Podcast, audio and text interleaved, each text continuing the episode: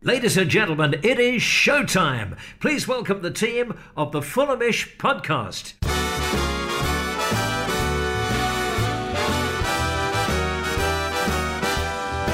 It's the Fulhamish Podcast, your independent voice of Fulham FC. My name is Sammy James, and on today's episode, we're looking back at the New Year's Day defeat against Reading and a little bit of a preview for the FA Cup clash this weekend against Aston Villa at Craven Cottage. And I'm joined by the man himself. He's desperately upset that the darts is over for another year. Don Betts, how you doing? Yeah, not bad, mate, not too bad. You know, surprise result in the darts, you know, Peter Wright finally winning his first big major, so good to see. Well, were you delighted with that outcome? Yeah, I mean, I was expecting just an easy sort of MVG 7-3, 7-4 win, but MVG just didn't turn up like he hadn't for the whole tournament, and Peter Wright took advantage. It's great to see, and there was some sort of good news after the abysmal performance of yesterday. Well, I was going to say, it's been a pretty mixed bag for Fulham over the festive period. At least you've had something to kind of keep you going, keep your spirits up. Dom, you're looking over the three-word reviews today from the defeat yesterday. What are you saying? We're going to start with favourite of the three-word reviews with Richard Bamber, Man Like Soul, with Going Nowhere Fast. We have Andy Charman with Defending Utter Carnage, with Khan being spelt K-H-A-N. Very good. Sophie Johnson with Yet More Inconsistency, Fulhamato with Post Champagne Shambles, and James Peters with Amateur League Defending. All right, well, yeah, lots to discuss from the match yesterday, Dom. I'm just so frustrated. And I try not to normally let football get to me too much, and normally by 7, 8 o'clock that evening or whatever after the game, I'm absolutely fine. Absolutely fine normally, but I just couldn't get over yesterday, and I still haven't quite got over it. It's so frustrating. Maybe after the Stoke game, I had a false pretense, but I just thought yesterday it was all set up. New Year's Day, had a little bit of a hangover. Leeds and West Brom were playing each other. Reading were in form, but I just really thought we were going to just come along, do the business, professional, 3 points, go home, FA Cup, great. And I'm just so frustrated. Dom, what was your take on what was just a bit of a dreary afternoon in total? Yeah, I think, again, it was, we've seen it a lot of times, probably because it was a 3 o'clock home game. Bar the Leeds one, we've been pretty terrible in the rest of them. But, you know, we had that chance right at the beginning where we seemed to not be able to put the ball in net after hitting it about 3 or 4 times through Mitrovic, and I think Bobby Reid had 2 attempts at putting it in. I think if that goes in, it'll be a completely different game, but then pretty much going up the other end and score. And then, you know, just if you're just looking at their first attack and they score from it, it's not even that. It's that, you know, when they're coming down our right-hand side, like, Christie's in the centre-back position pretty much. You've got Knockaert technically playing right wing-back at some stage. I just thought the defending yesterday was kamikaze, and I didn't think really that we really did anything. And I just don't know what it would be down to, because, you know, yes, we weren't, you know, utterly convincing against Stoke, but we did what we needed to get the ugly victory, as we said. And I thought, okay, maybe we finally got over our blip and we're going to go forward. Obviously, we got that last-minute equaliser at Luton, but yeah, yesterday we just looked like we completely just weren't at it, and I just didn't know what it was down to. We just looked so bland yesterday, because as soon as they scored their first, it was like I didn't feel like, especially in that first half anyway, there wasn't much effort and much work rate in the centre of the park. I just didn't feel like we were moving the ball from one side to the other, or one end of the pitch to the other with any sort of intensity. Obviously, we put today on our Twitter, you know, going back to that 4-1 win over Ipswich where we got 4 goals in 7 minutes. If you look at all those goals, there's, you know, 5 or 6 players going forward at the same time. We're just not seeing that under Scott Parker, you know, that it's very passive with the ball. There's no sort of intensity to the way we're attacking. Yeah, indeed. I mean, I felt that Fulham were okay for that first 15 minutes or so. You mentioned that kind of triple chance, Mitro shot, and then kind of Decordova-Reid got saved twice. I mean, Cabral had a brilliant game for Reading, and you can't deny him that. I'd say 2 world-class saves in there, that one that we just mentioned, and also the Cavaleiro save, which I just thought was nestling in the bottom corner when it was 2-1, and a good save at the end as well from Mitro's header.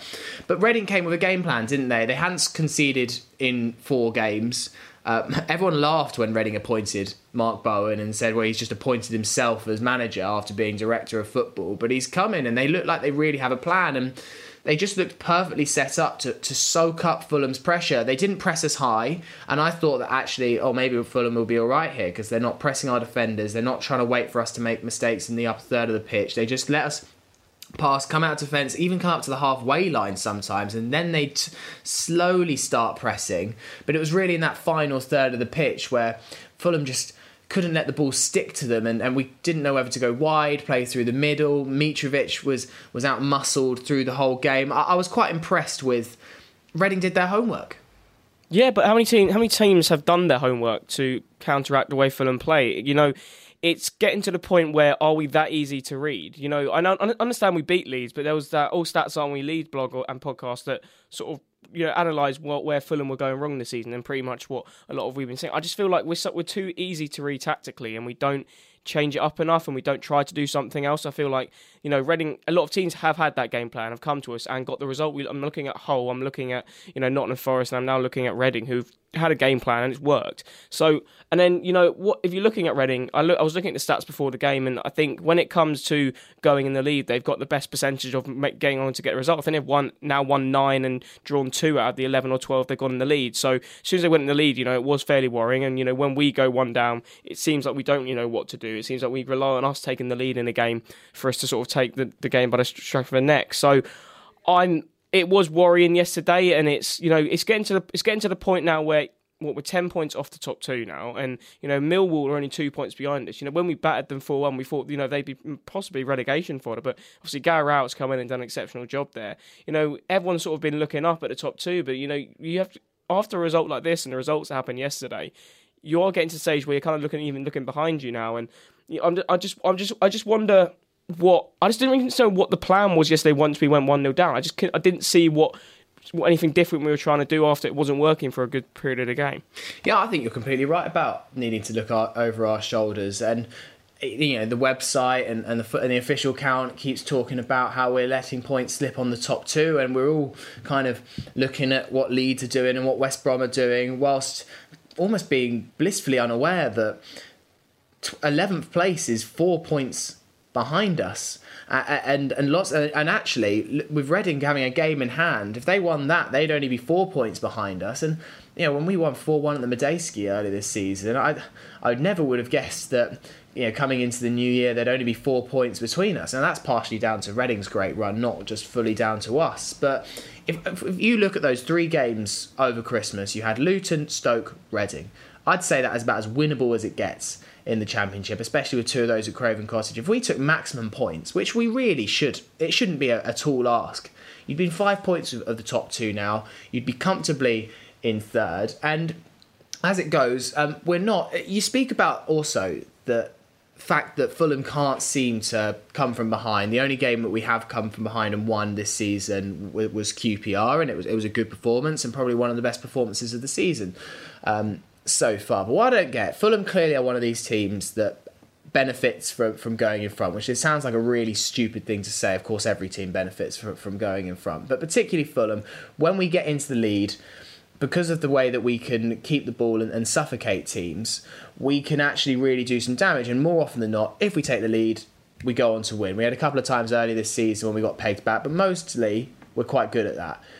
Why don't we go a bit more hell for leather in the first 15 minutes, really try and get an opening goal, a bit like how definitely Man City try to do under Guardiola. Guardiola tries to win the game in the opening 20 minutes, and if they can't do it with an intense opening 20 minutes, then they kind of go to plan B. But once again yesterday, Fulham just kind of meekly passed it around for the first 15 minutes, try and get a feel into the game, try not to expose yourselves too soon.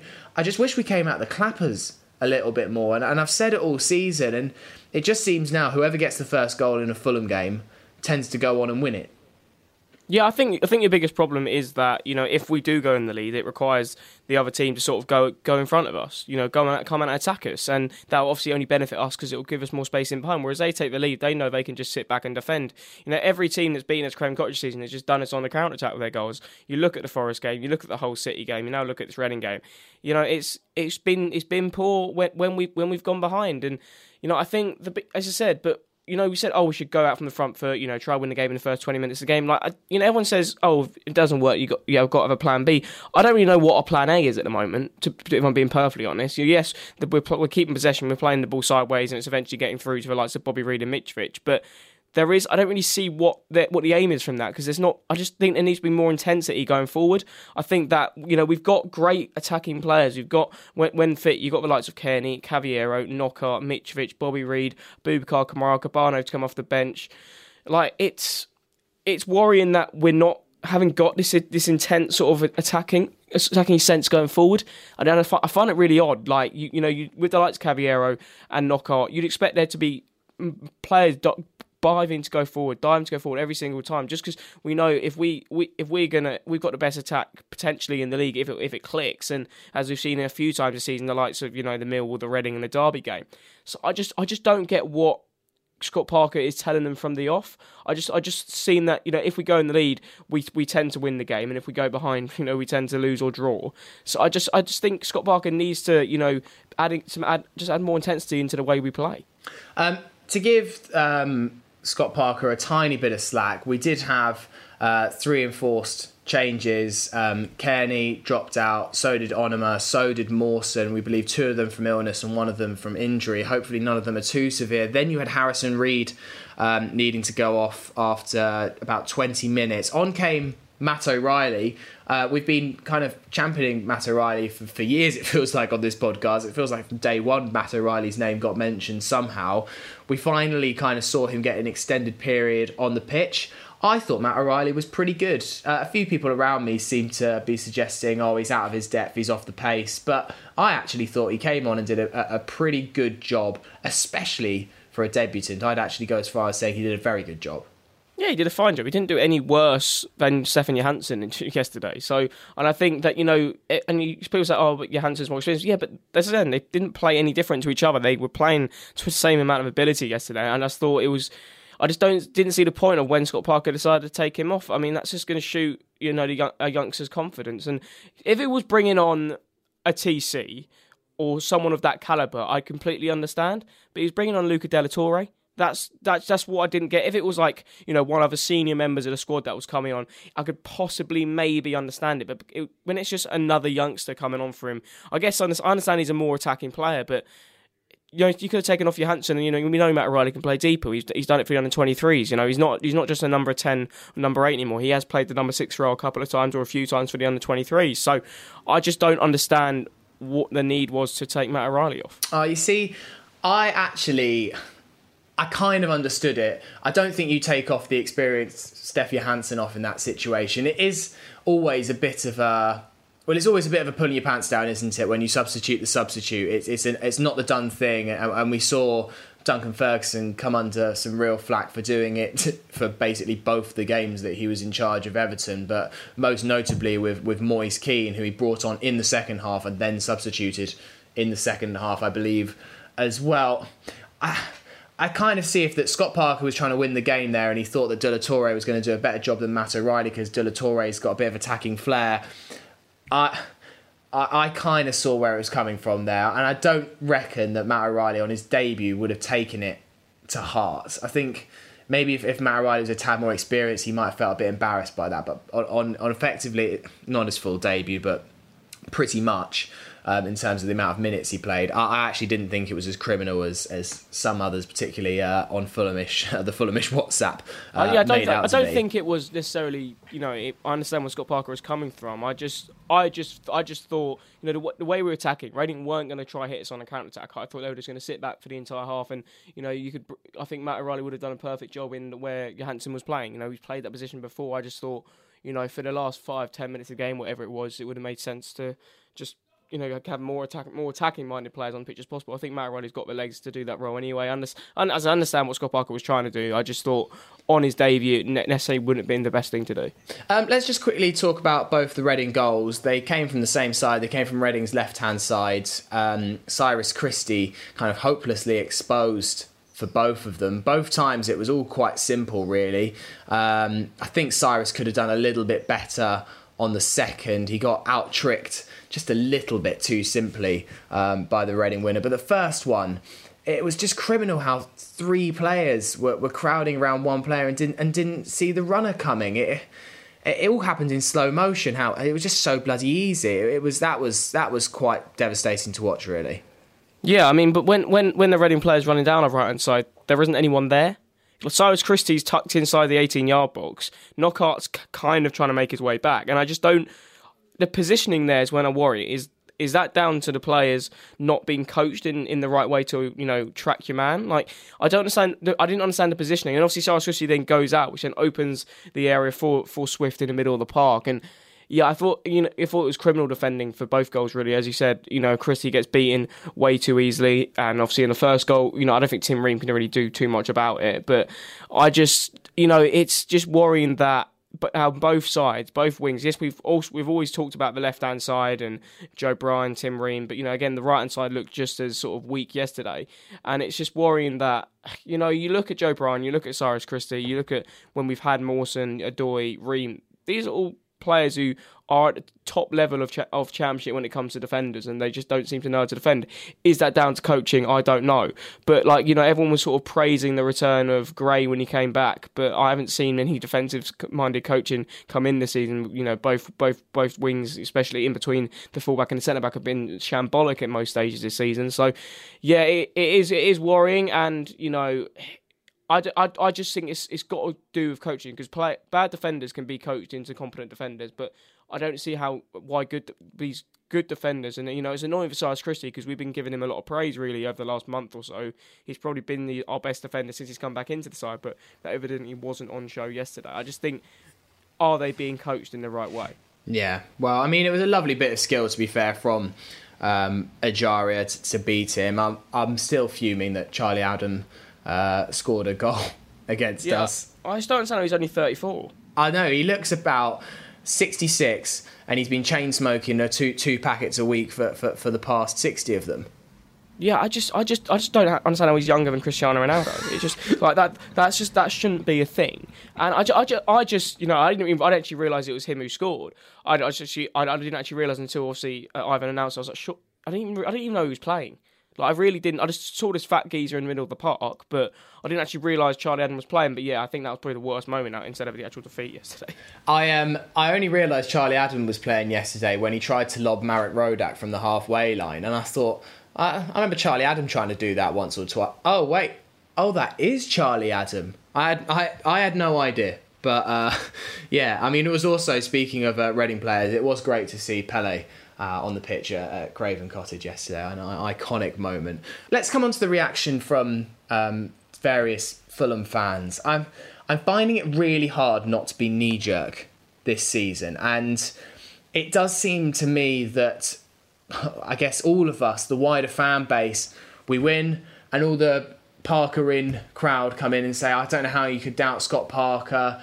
We picked up a great we picked up a great 3 points. We're within X many points of the top two, and all of the Parker out crowd goes a bit silent, and then we lose, and suddenly it's Parker's tactically inept, and we haven't got a clue, and we've got these great players, but we've got an inexperienced manager, and I'm finding myself caught in this limbo of seeing both sides and not knowing what on earth to do about it, because I want to be knee-jerk every single game, but I'm trying to stop myself, just go, like, and remembering that the Championship is a bit of a wild league. I mean, you saw from the results yesterday just how unpredictable the whole thing can be, and how a couple of wins can transform your season, seemingly, and a couple of defeats can put you mid-table. I mean, look at Bristol City, who went third, I believe, after beating us like less than a month ago, and now are mid-table, getting humbled at home by Brentford.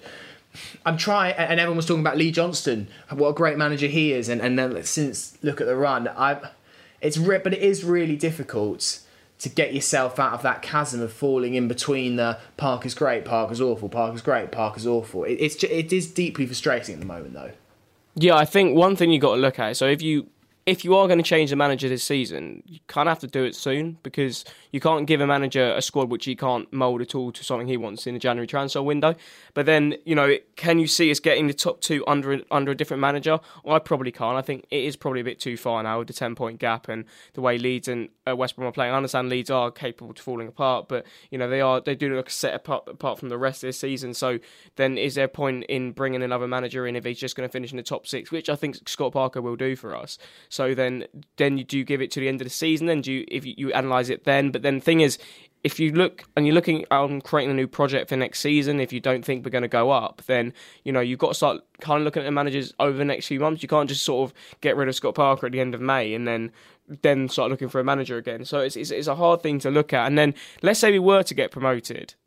Is it the best thing to give Scott Parker a season in the Premier League, or would we head straight back down? Would our best option being, if Scott was to get promoted through the playoffs, then would it make sense? I know it'd be extremely harsh, but would it make sense to get a manager in who know you'll keep us up in the Premier League to go on from Scott Parker? It's a very, very tough situation. I think if the club and Tony Khan and Sheikhan are thinking about changing managers, they have to kind of do it soon, just because I don't think you can not give a manager a transfer window, then ask him to get your team promoted. Indeed. I'm interested to see what Michael Hector can do. And I know we keep banging on about him. We all thought he was going to play yesterday, but he was not eligible to play.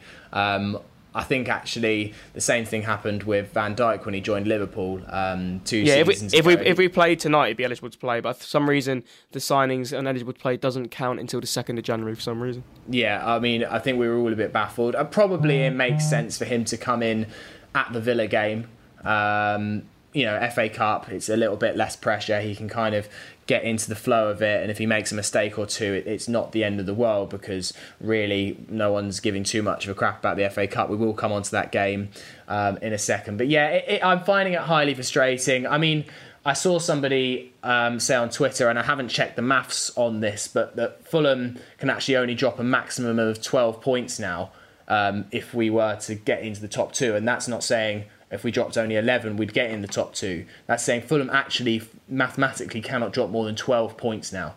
So that's 4 defeats maximum between now and the end of the season, particularly when you've got to go to Ellen Road, you've got to go to West Brom, and you've still got some really, really tough fixtures towards the end of the season as well. I am now with a 10-point gap. I mean, Sheffield United did a pretty good comeback and they overcame an 8-point gap last season to make top two, and they had to rely on Leeds falling apart, which, as you say, Dom, I just don't really see happening this season. Right, I think we've done enough of dissection over Reading. It always was going to be a bit of a quick podcast today. I think there'll be more reaction on Monday's podcast to Reading and, of course, Villa. But just for the last bit of the podcast, we'll preview the FA Cup game at the weekend. Would you like the latest Fulham breaking news straight to your phone? I thought you might. If so, sign up to the Fulhamish WhatsApp channel and you'll receive regular matchday updates, transfer updates, breaking FFC news and podcast alerts. It's 100% free and you can opt out anytime if you want. To sign up, go to fulhamish.co.uk/WhatsApp and follow the instructions. That's fulhamish.co.uk/WhatsApp. Welcome back to the Fulhamish Podcast. Sammy James here with Dom Betts. Hello. Right, Dom, FA Cup at the weekend. It's Villa at home, and normally I would say that I don't care about the FA Cup third round, and in real terms, I don't, but there's something a little bit spicy about this one, because it is the doing of Fulham derby. It is Fulham Villa, this weird rivalry, as much on their side as much as ours, has developed ever since the playoff final. There is an element of me that doesn't want to chuck this away, that would find it absolutely hilarious if we could just shithouse our way to a win in this one. Yeah, it would be quite funny if because of the whole doing a Fulham thing. But like, I'm looking at it, and I quite like Charlton away on Saturday. So I would like if us and Charlton could both get knocked out of this round, just to make sure that game's not on a Tuesday night, as it always seems to be. But this game, I'm seeing everyone's probably going to see how Hector plays. I'd like to see Matt O'Riley in the starting 11. I thought he did, as you said, as we spoke earlier, a perfectly good job yesterday. So I think I'd like to see him in the side. And I don't think it's a. I've always looked at the FA Cup third round. I've always found it weird when teams sort of drop their key players, because it's not like a League Cup game when it's on a Tuesday night. It's just another Saturday 3:00 game or 3 or 1:00 kickoff or whatever they are in the FA Cup this year. I'm not saying we should go all out for it, but there's no reason why we shouldn't try to win this game. It's just another game, and a good way to bounce back, because you don't want to be going off 2 defeats going into away to Hull, where we definitely do not have a good record, because the 3 times I've been there, I've not seen us win. So I think I want us to win this game for more of a bit of momentum going into that whole City game, as opposed to let's go on an FA Cup run this season, which I would like, but I'll never say no to an FA Cup run. But yeah, I just think a bit of momentum going into that whole game is actually going to be very crucial for us.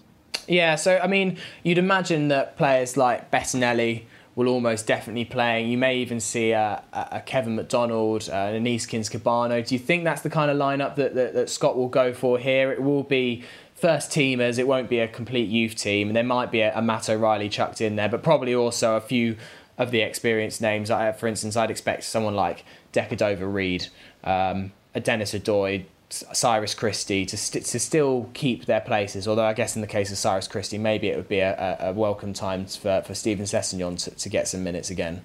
Yeah, I think, you know, the likes of Bettinelli, Sessegnon, as you said, you know, the fringe players who have been bit part of the squad this season should be the players playing. Yeah, the only young players I really want to see playing on Saturday, is that, you know, yeah, the Matt O'Riley. Maybe on the bench you would have someone like Taylor Crossdale to bring on if I wouldn't start him, but an option off the bench. You know, I want a majority first team, but then you're looking at it.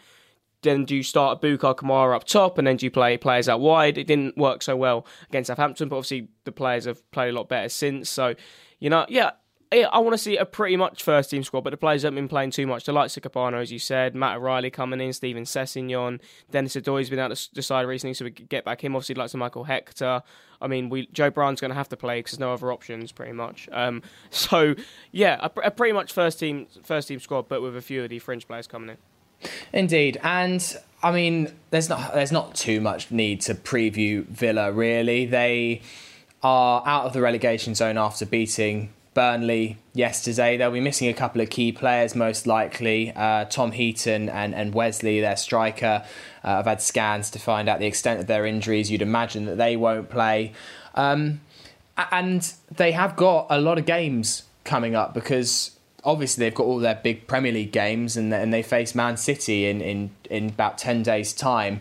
But also they've got the EFL Cup semi-final against Leicester on Wednesday, and you'd imagine that's a far higher priority for Dean Smith and his side. So it probably is a game that neither side are actually that bothered about winning, apart from just the weird kudos of getting one over the other, because this weird rivalry has developed, which I just don't really understand. We beat them in the playoff final, kind of fair and square. They then got promoted and then got annoyed because everyone started comparing their summer transfer spending to Fulham's. And it's all just developed. I don't get it. It's like, yes, Villa, you spent a lot of money and look at where you are. Some of your signings have been okay. Some of them haven't been great. A bit like ours, really. And most likely you will still be getting relegated at the end of the season because you're in the scrap, and it's three out of what, five teams that are going to go down. I just don't buy. I don't understand where this has all come from, and I swear it's mostly on their side. Yeah, I think it has come from their side. There was obviously the whole thing at the time in the playoff final, like, oh, Villa fans have helped Fulham sell out their end, which obviously didn't happen. So yeah, it's a bit of a weird thing. Like, I think for me, it's not about beating Villa as much as I don't really like him. It's like it's a case in fact of we just need a bit of momentum going to our league campaign for the rest of the January. You know, the games against Hull and Middlesbrough. If you are going to get promoted, these are the games you win. Yeah, precisely. And also now I think we just need to keep points going so that we can stay within the playoffs, because I think once you fall out of them, then it can be it's easy to get into them after being out of it for the entire season, but it's hard to, once you drop down, to then gain the sort of motivation to get back in them again. And we're seeing the resurgence of the teams of Millwall, who are playing very, very well under Gary Rowett. So yeah, it is a case of we need to actually start watching our back now. Indeed. Okay, well, we will be back on Monday with a bit more in-depth look at the Villa game, of course, and also, I think, much more discussion over Fulham and where they stand, and hopefully also by Monday we'll have a much clearer idea of any of the January transfer gossip that is going round, barring a couple of slightly random French players. I haven't seen a lot come through. Have you, Dom? No, that was the Kosovan defender from Huddersfield, but that's the only one I've really, really seen so far. I mean, I don't see us doing much business because I can't see us spending money, and obviously we've got the maximum amount of loans anyway, so we'd have to terminate someone's loan to bring someone else in. So I'll be very surprised if we do any serious business this transfer window, if I'm being honest. We do have a lump of cash from the Sessegnon money, though, burning a hole. We do, but then if you spend that and then you're spending on that in the look to get promoted, and if you don't get promoted, that could backfire. So I think the club are going to reserve spending that sessional money to at least the summer. I reckon so too, Dom, but you never know, and maybe there'll be... I feel like there'll be one or two transfers. I feel like something... Yeah, I think they'll be looking for more cover within the squad as opposed to first-team players, you know, looking at cover in the defensive area, especially in the left-back area and possibly in the centre-back area. So, yeah, I think, you know, yeah, and I, you know, they might even look for a number 9 backup. I don't know. But I definitely think if they are going to go anywhere, it'll definitely be in the defensive area. Yeah. Definitely. Well, fingers crossed anyway, because that's what we thought in the summer. Right. Thank you very much for listening today. We just need to name today's podcast. Dom, what are you thinking? Well, to tie up today's podcast, we're going to go with Aidan Robbins' three-word review of Reading Our Weaknesses. Indeed. Very, very good, Aidan. And congratulations on winning the pod name. All right. So podcast will be back on Monday. Have a good weekend. Christmas is crashing down to an end. Don Betts, thank you very much. It's all right. And we will see you after the weekend. Come on, you Whites.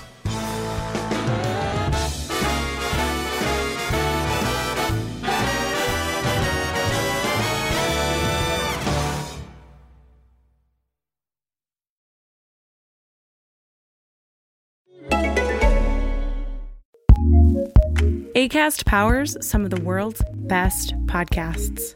Here's a show we recommend. Hi, I'm Beth. And I'm Sarah. And we're the hosts of Pantsuit Politics, where we've built a community around grace-filled political conversations. And we wanted to share the words of our listeners because they understand best what we do. Susan told us, many times I've used your words when my own have failed, opening doors that allow for discussion rather than debate. Amber says we encourage her to be more involved, to be a better citizen, and to be part of her community. Nicole said, listening to you two process with one another is the only way for me to become unstuck. With the impending election on the horizon, join us and our amazing community of listeners at Pantsuit Politics as we prepare to vote, process the election, and prioritize our values and each other. Make sure you participate in our democracy by listening to Pantsuit Politics and, of course, exercising your right to vote. Acast recommends.